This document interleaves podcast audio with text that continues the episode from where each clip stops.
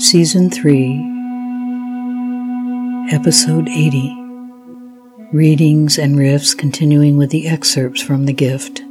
Poems by Hafiz, the Sufi master. Translated by Daniel Ladinsky. Chapter 8. It felt love.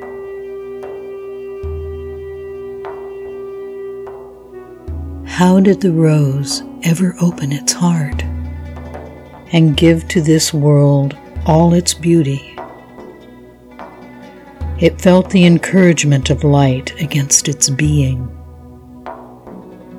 Otherwise, we all remain too frightened.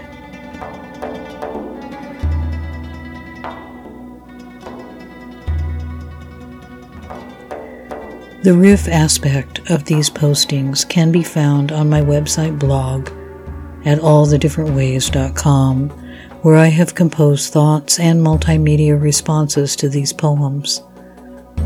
Thank you for listening.